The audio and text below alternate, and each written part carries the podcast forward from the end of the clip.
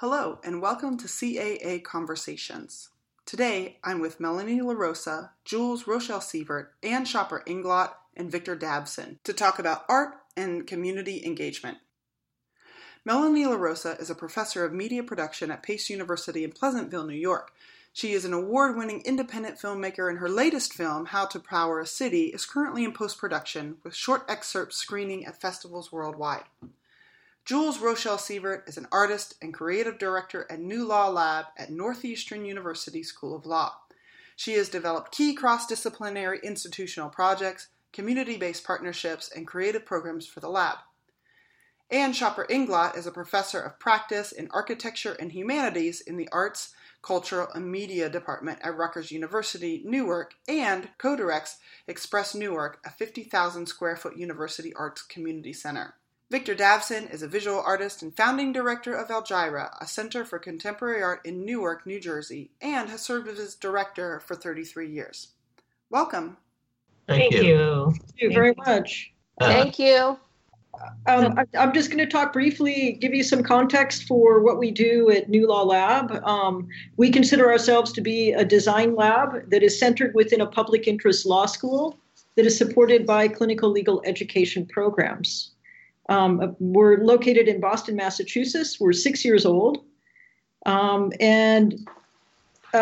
guess through our practices and through our collaborations, we aim to solve complex problems by building unique partnerships with community groups, courts, social justice organizations, technologists, and other academic disciplines. And we are really interested in using the methods of co-design and collaboration. And we work with artists and practitioners from different disciplines to identify and cultivate new approaches to transform legal education, the legal profession, and the delivery of legal services. But we want to do that in a creative way. So we work with a lot of artists and community organizers. And we also teach a class. So we work with students that, and we kind of dovetail our pedagogical program with our community-based program. So we teach a class called Applied Design in Legal Empowerment. And this term, we're working with a practitioner from the School Museum of Fine Arts in Tufts. His name is Anthony Romero. And we're working with him to support kind of a creative legal strategy that will be embedded with his installation at the ICAA later this summer. So our law students are really excited and having a great time working with Anthony. What we realized about some of our law students is a lot of our law students come to us from design backgrounds. So a lot of them have design training or training in photography or filmmaking, but wanted to find a deeper systemic way to engage some of those skills in the effort to create the social changes that they wanted to see. So that's a little bit about the lab. Great. I'll jump in. This is Anne. I'm going to tell you a little bit about Express Newark. It was a project that grew out of the faculty in the Arts, Culture, and Media Department at Rutgers University, Newark, and the partnerships that they were engaged in with various artists and arts organizations in the city of Newark. We were established in 2017, and we grew out of this engaged collaboration. And the building of our 50,000-square-foot art space was really a collaboration in and of itself with a variety of different artists in the community and arts organizations. We are an arts incubator. We are incubating different arts organizations. One of our recent partners, the Newark Print Shop, just graduated from the incubator, and we're beginning the incubation of a new collaborative called Artistic Passion and Purpose.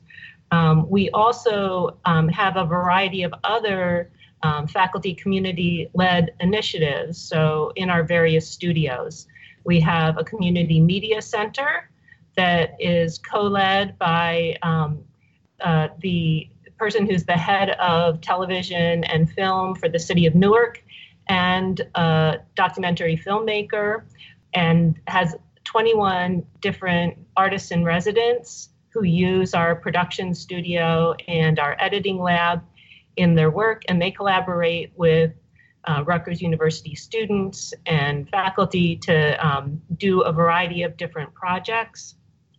We have a 3D printing studio called the Form Design Studio, and in the Form Design Studio, we teach a variety of different groups, high school students, college students, sometimes senior citizens and others from the community. And the artists in that studio interact with different professional artists and even scientists. So they've got a piece that was printed in the Form Design Studio that has been in outer space. We also have a design consortium and visual means projects that are the brainchilds of our graphic design faculty, and typically they offer design services to not-for-profits to help them realize different projects such as websites or new branding. We have our Paul Robeson Galleries, which are a museum quality gallery at the center of Express Newark that houses a variety of different exhibits that engage the community and issues important to our community in different ways. So right now they're showing an exhibit called Feast and Famine that looks at issues surrounding our interaction with food and food justice. We also house the Shine Portrait Studio, which is a photography studio that's been reimagined for the 21st century. The building where we're housed is an old department store that has been renovated, and in that department store was a historic photography studio where James Vanderzee, the great Harlem Renaissance photographer, got his start. And they engage in different artist residencies and partnerships. We also have different projects that are more journalistic in nature. So the Newest Americans project is a digital magazine that has video, photography, and news stories about the different people that have come to the city of Newark, either through migration or immigration, telling those stories. And then we also house the Humanities Action Lab, which is a consortium of over 50 universities across the country that every year focuses on one topic and dives deep into a community integrated course that explores that topic. So they've their States of Incarceration show is now traveling the country, looking at issues around mass incarceration. The class at Rutgers Newark looked at what was going on at the Elizabeth Detention Center right here in Essex County, where we're based.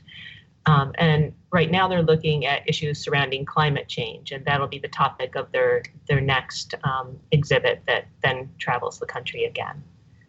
So I think I've mentioned most of our projects. If I've missed any, I know I'll hear about it. But and then Victor and I just, we try to keep everything moving and running, and we oversee the staff and interact with all the different projects, and basically try to support the great work that they're doing. Yeah, I just wanted to add, Anne has covered most of the initiatives within the umbrella of Express Newark. I just wanted to add that my interest in this project as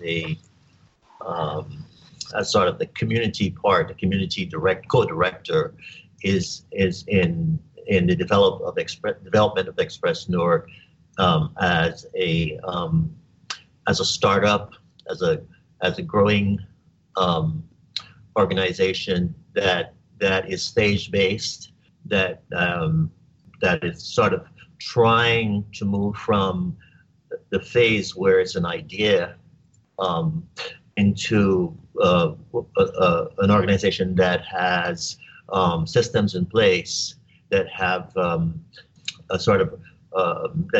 sort of aligns the university with the community, because part of what we're talking about is Express Newark as being not the university or the community in which it's located, but somewhere in between, sort of third space idea. So to make that happen, my focus is on Express Newark, Express Newark's development as an institution, and also focusing on it as being stage-based. I think we're just about at the end of the startup period, and I think we're entering a period where we're trying to now go into looking for strengthening, or looking at strengthening relationships with other with anchor institutions, partnering with them, sharing costs, in fact, being mentored on how to actualize or realize the best return from our space. We're 50,000 square feet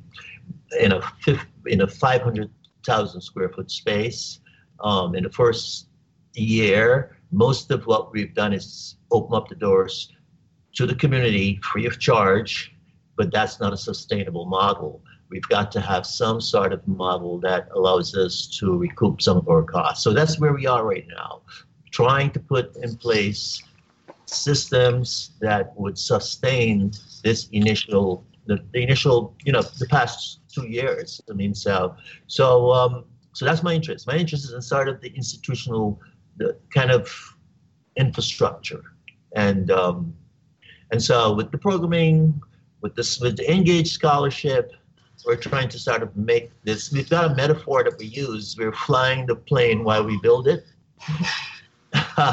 So I think we're beginning to land, and yeah, and I think now we're kind of thinking about, all right, how are we going to move forward? Yeah. Oh, well, Victor and Anne, I wish you a nice soft landing. Guided carefully onto the runway, I'm sure. Yeah. I'm Melanie LaRosa. I'm an assistant professor in the Media Communications and Visual Arts Department at Pace University.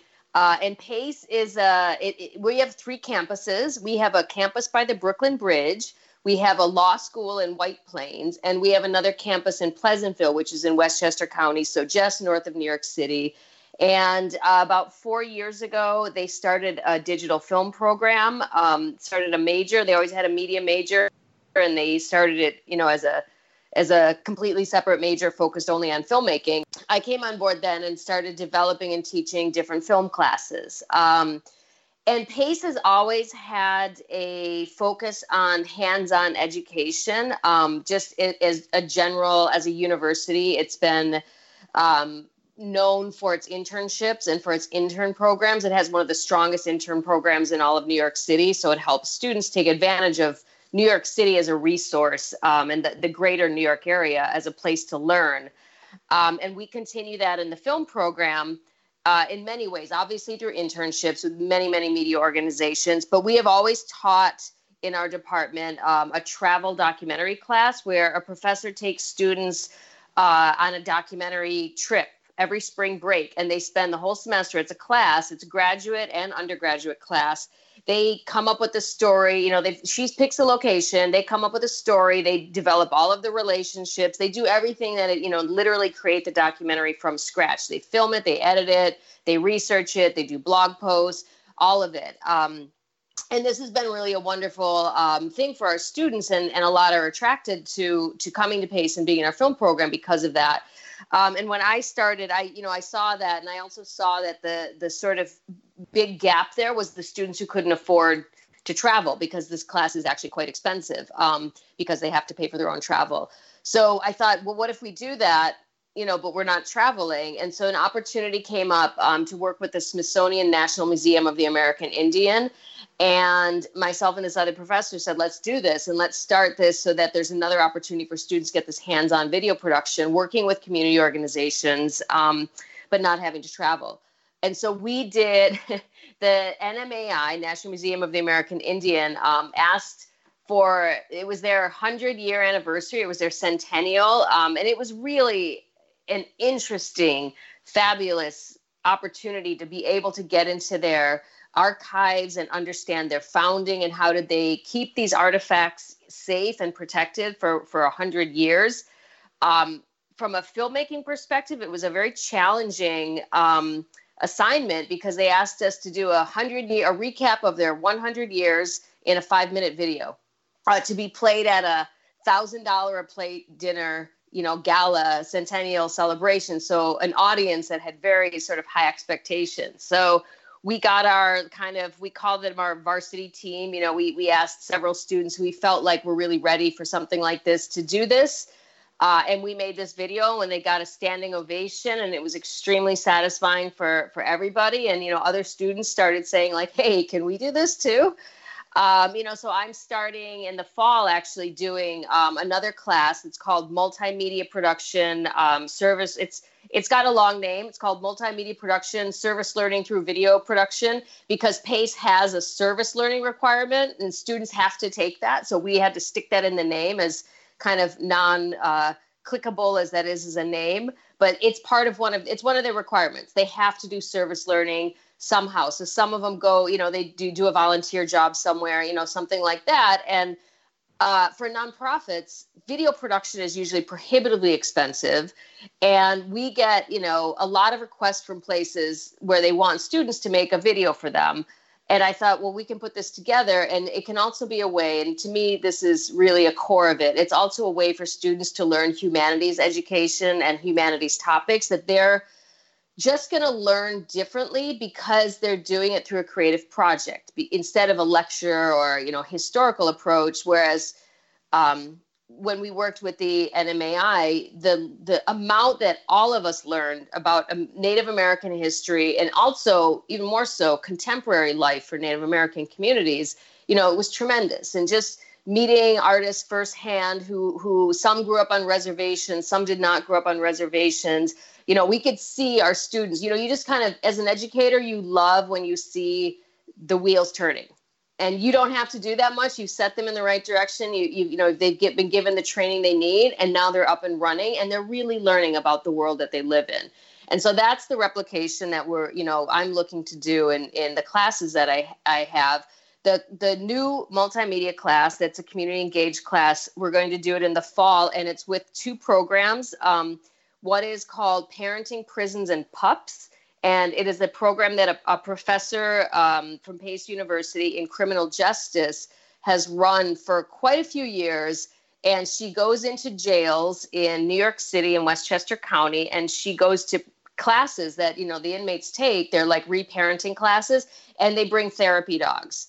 And the inmates learn reparenting through these therapy dogs. And it's just like award-winning program, and it's just really a fabulous way to learn about all sorts of issues, from, you know, reentry to society, from prison to how does a dog help somebody, you know, learn to reparent. You know, there's psychology, there's criminal justice, there's many facets of this. And plus they learn video production. And the other group we're going to work with is Arts Westchester, which is an umbrella organization in Westchester County that works with many, many, many different kinds of artists, from the sort of fine art, ballet, and, you know, symphony kind of groups, to all of the ethnic groups or folklorical groups or painters or sculptors. And we have a couple of different projects in mind with them. They do an arts mobile that goes to schools, and it's a way for students to also learn about why are arts important in a community? How do they function? How do they speaking of sustainability, Victor, how are they able to function? This fall, for our community engagement class, it is being supported by a grant from the Project Pericles. And one of their points of focus is also voter engagement. And so we kind of wrap that into everything. You know, how does voting relate to reentry from jail? And what is the relationship there? How does voting relate to the arts? So again, these, as a video production class, we have a lot of ways to talk to students, so that, you know, they come into the class, and, you know, we start out, I've developed these relationships. They come up with stories. They meet with the people that are, you know, going to be on screen. They come up with ideas for stories. They pitch them. And the clients, we call them clients, they weigh in on the pitches, and they decide, you know, from that which direction they want to go in. And then the students do all of the work. You know, in addition to learning about humanities, you know, there are these skills that I wish I had learned in college that are really valuable, like how to work on a group project. You know, even when you're not necessarily best friends with the people on the project, or maybe sometimes because you're best friends, you need to learn how to also be like productive. You know, how do you manage a deadline? How do you deal with asking questions and not getting the answers you want? You know, how do you deal with asking questions to get really insightful answers? So we do a lot of different, you know, skills like that come through in this kind of hands-on learning program. Those are such fascinating projects, Melanie. I mean, we knew about the one about at the National Museum of the American Indian, and that was so inspiring to learn about. But all of these different classes really, I think, and the ones that Jules described as well, all really try to bring together the arts and social justice. And I think that's one of the things I find most inspiring about everything that's going on here, that this isn't arts for art's sake, which is, I mean, I have no qualms about art for art's sake, which is, you know, I love the arts in all its different varieties, but there's something really powerful when art is employed in the service of social justice, that using the arts as a medium that we can communicate through to get messages across and to have difficult discussions, I think is really when you're accessing the greatest power of the arts. Well, I think that underscores exactly the reason for our existence, is that part of what we are trying to repair, in a sense, is the relationship between the university and the community, relationship between, you know, this dynamic of Rutgers that has been in Newark but not of Newark, and the community. For instance, the community is 51% African American, and the student population that is African American that is from here is only 14%. And this is really, there's a kind of inequity that we are struggling to do. And the arts become a sort of medium, a point of intersection for the community and the university, trying,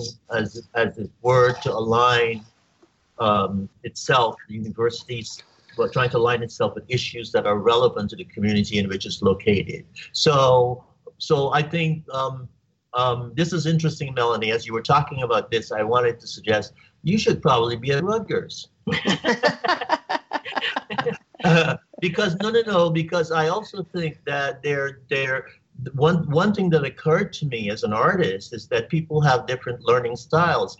I will go to sleep in a lecture, but if I were working on a project, it's amazing how much I would learn from just researching the project, then building something, making a work of art, you know, having interactive kind of relationship with collaborating with my colleagues. I mean, that to me, as a founder of a not-for-profit, was critical because, in a sense, I guess what I craved was community. I really wanted community. And so it was not just about my work, you know, it was not just about the model of, oh, the artist is this kind of Jackson Pollock figure who's this sort of, you know, rugged, stands alone. It really was about a desire for creative community. So, and across disciplines. So yeah. I'd like to echo that. I think it's so important to have an expanded perspective and build expanded teams when you're creating a design team or doing community engaged work to include a variety of different practitioners. And so again, just to reiterate, the types of teams that we tend to build through our community-based initiatives through New Law Lab are the ones we definitely include: lawyers, law students, design students, leaders from community groups, our kind of local neighborhood advocates, a variety of different educators, sometimes court officers. Other legal educators tend to get involved in our work because in terms of trying to be more creative in their classrooms and meet the needs of their students who are kind of demanding this type of work as part of their education, demanding work that is centered in the communities that they are working within. And again, we often have links to other types of human rights organizations and definitely artists that are more geared towards socially engaged art practices. They kind of want to partner with us because we have relationships with these other types of entities. So we tend to act as sort of a linkage between people that are trying to do impact work and what are the networks that we can connect various artists to allow them to, I think, activate in a more expanded network in an expanded way. Well, that definitely intersects with work at the Form Design Studio and Visual Means. And Jules, I've always said that to myself that what I see in your project is an expansion of what's happening there. I think this is the first project that I kind of, the first project with Professor Trout, trying to visualize gentrification, that really caught my attention. But what you're doing is so complex. No wonder they can't find a way of working with you yet, because you're doing so many things and they're so complex. And you know, even as artists, some of what you're doing is, to me, I mean, in a sense, you've raised the bar so high. Why do you have to do? No, I'm just joking. Why do you have to do that? It's really complex. All the relationships that you're talking about, I mean, they're. It's a broad cross section of all kinds of disciplines and human activity. Well, that's why it's been such a joy to center a creative practice within the context of a public interest law school, with people that, a lot of the folks that I work with here come from creative backgrounds, but they're also trying to find creative solutions. So some of the projects, we work a lot with our social justice archives, speaking on kind of how we might visualize either history or, gentrification. We actually draw upon different ways to incorporate case law as it is connected to archival history, as it is connected to things that are happening in the present, to kind of link history with kind of contemporary issues. And I know that based on some of the things that you've talked about before at a Newark Express, that is also really important, is to kind of activate the history of the neighborhood that you're centered within to kind of continue to, change or engage current residents. But we have to understand, we have to go back into history to be able to, I think, do that sometimes. Exactly. I just want to jump in and just say, like, for both, I mean, Express Newark, I am so impressed by the breadth of what you've described and how much effort's been made to do that kind of healing relationship between the community and the university, because I went to Big Ten universities when I was an undergrad, and also a very big university in a city, and that didn't have, a lot of cities and their universities don't have the greatest relationships for various reasons. And I think, it's important to know why those relationships can be tense, but it's also important to look at what can you do, with the university often being seen as the one with resources, the one that can take that effort. For me, I look at it as the university is an institution, and the institution is meant for young people, as a place for young people to learn about the world and proceed in it, better than they came in. We make them better and they come out stronger. And the best way for me to see how to do that is to use the community around it. And so I feel very lucky to be located in the New York City area with so many resources. When I was teaching film history classes, I always had one assignment that was like, go to this museum, whatever the exhibit happened to be that I felt like was worthy, go here and see it. Partly because I felt like whatever the exhibit was important, but it's the act of using your community. Go find this other resource. Don't just wait for your professor to tell you, read this book or watch this thing. So with what each of you are doing, I just think it's so valuable because it helps students kind of take those first steps out of a classroom and connect with a community. One thing I've noticed that I've actually been very surprised by I teach mostly undergraduates. Every now and then I teach a grad class. I did a lot of that more for a while. And then our undergraduate program grew so fast that we just needed faculty to focus on the undergrads. You know, and if you remember at that age, you know, you're struggling and sometimes with your social relationships, maybe you're anxious. How do you meet new people? How do you do, you know, you're dealing with all these, like probably 75% of your brain is taken up with the relationships and life navigation. You know, as much as a professor, you'd like to say 75% of their brains are taken up with learning. It's probably not.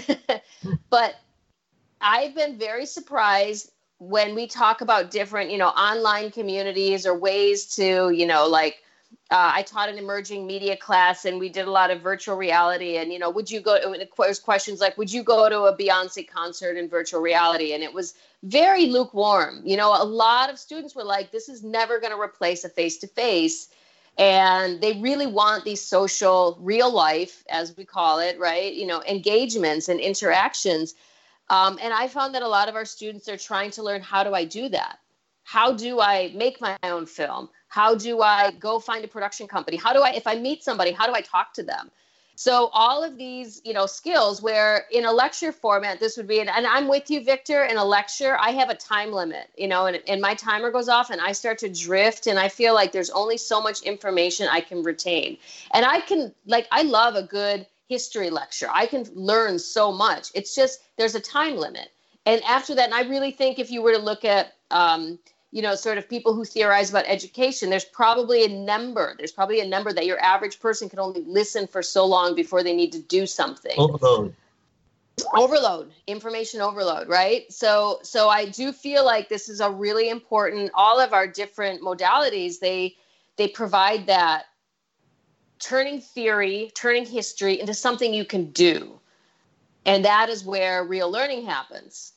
Yeah. And I think, Melanie, on that point, like the engagement between the university and the community, it's a two-way street. It's a two-way relationship. You know, our students certainly get so much out of having real-world experience.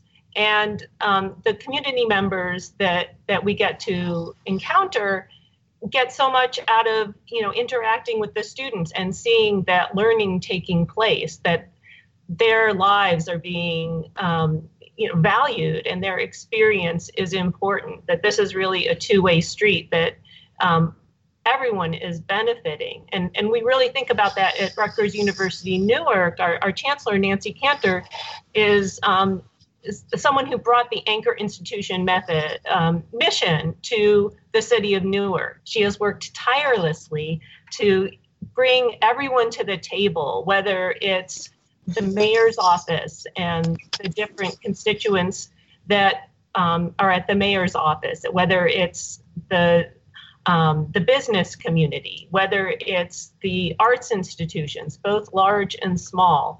Everyone is coming to the table, and the leaders from these different sectors, we have a large number of community development organizations in the city of Newark that have historically been working with different neighborhoods and communities. And when all of these leaders come to the table and together they work about at solving the issues that are in our society and in our city, our power is amplified. And, you know, I see that in a lot of different examples. Here in Newark, our Newest Americans project is working with the Ironbound Community Corporation, a neighborhood that's been historically plagued by climate issues and also by pollution. And working with that community to tell that story is really powerful. The community members feel heard. Important issues are brought to light, or brought to the public, and oftentimes resources can be marshaled because of that communication around those issues. Yeah, yeah. And if your you know perspective is art as a means for fostering a conversation about social justice, I think it's really, you know, people who are listening to this podcast are going to say like, oh, I completely understand. And I wonder if some of the people who are listening, maybe, you know, who are artists who are like, well, that's great, but my modality is fine arts. I want to train students to put stuff in a museum or on a screen or on a wall. And it's really about absolutely perfect execution and artistic voice. And I actually feel like that comes through so clearly in the ways that I see, for example, how do you get a great camera shot? Okay, how do you get a great cinematography? Well, you need different locations. You're not always going to be in a studio and have everything perfectly under your control. How do you get a wonderful shot, natural lighting in a field location where you have about 10% of control of the environment? You know, and that gives a student something to think about. So even if the student's interest is like, well, I'm really more interested in cinematography and this stuff is great, but I want to go to Hollywood. It still has, you know, learning value for them, you know, and I think you could really apply that. And not to say that students shouldn't care about it, but, you know, to kind of really look at all the different motivations, you know, a student or an educator has and look at the different value that all of these projects bring. How do you foster a conversation? How do you navigate something long-standing with, either it's a distance where Pace, you know, in our case, we didn't have a lot of these relationships and we're starting to foster them. Whereas in Newark, you had a kind of a different landscape that you're starting to navigate that. All of these educate students for their future, their careers or, you know, ongoing education. Yeah, I just want one quick word. I think what, Melanie, what you're talking about, and those two things could be something in my mind and my thinking as an artist. One is content that might or might not interest the student.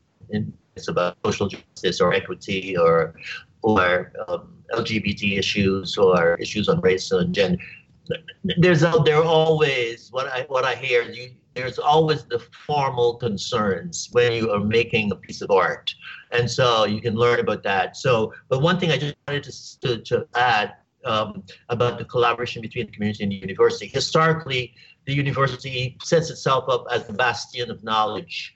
Part of what we want to convey through our third space is the notion that there's knowledge in the community that is equal. So the pursuit is in a relationship that is equitable, democratic, and that is respectful. So that the university is not presenting itself as knowing it all, that the university can generate knowledge too. And in fact, the Trout example is an example of the university working with the community to generate new knowledge. I think it's absolutely. Another pedagogy that's really important, at least for our students, is the idea of research and listening deeply, taking, especially within a legal context, is to take the role of listening deeply to community. So it's this idea of not leading and not coming into community with a particular knowledge set, but to actually listen to, and then to respond, and then to the elements of designing with. Not for, co-designing with, in collaboration with. So you're never designing for, you're designing with. Difficult work. Difficult, but valuable. And once you're in that moment and doing it, it's what seems to make sense. You know, when you realize at the end of it, everyone is happy with it and satisfied and they feel like it's valuable for everybody. Yeah. Yeah, I think the idea about getting the narrative right is really important. So many times narratives are told about people from a distant perspective.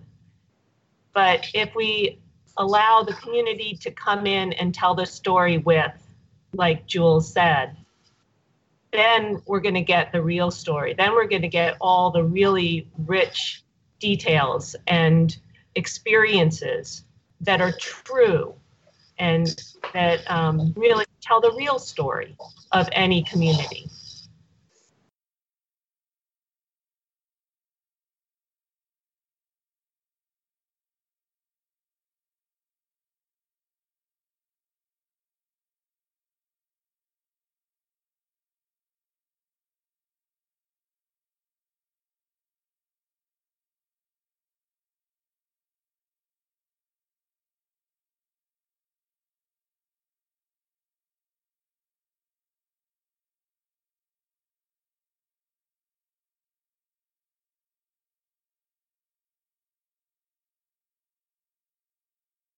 Hello, and welcome to CAA Conversations. Today, I'm with Melanie LaRosa, Jules Rochelle Sievert, Anne Schopper Englot, and Victor Davson to talk about art and community engagement. Melanie LaRosa is a professor of media production at Pace University in Pleasantville, New York. She is an award-winning independent filmmaker, and her latest film, How to Power a City, is currently in post-production with short excerpts screening at festivals worldwide. Jules Rochelle Sievert is an artist and creative director at New Law Lab at Northeastern University School of Law. She has developed key cross-disciplinary institutional projects, community-based partnerships, and creative programs for the lab. Anne Schopper Englot is a professor of practice in architecture and humanities in the Arts, Cultural, and Media Department at Rutgers University, Newark, and co-directs Express Newark, a 50,000-square-foot university arts community center. Victor Davson is a visual artist and founding director of Aljira, a center for contemporary art in Newark, New Jersey, and has served as director for 33 years. Welcome.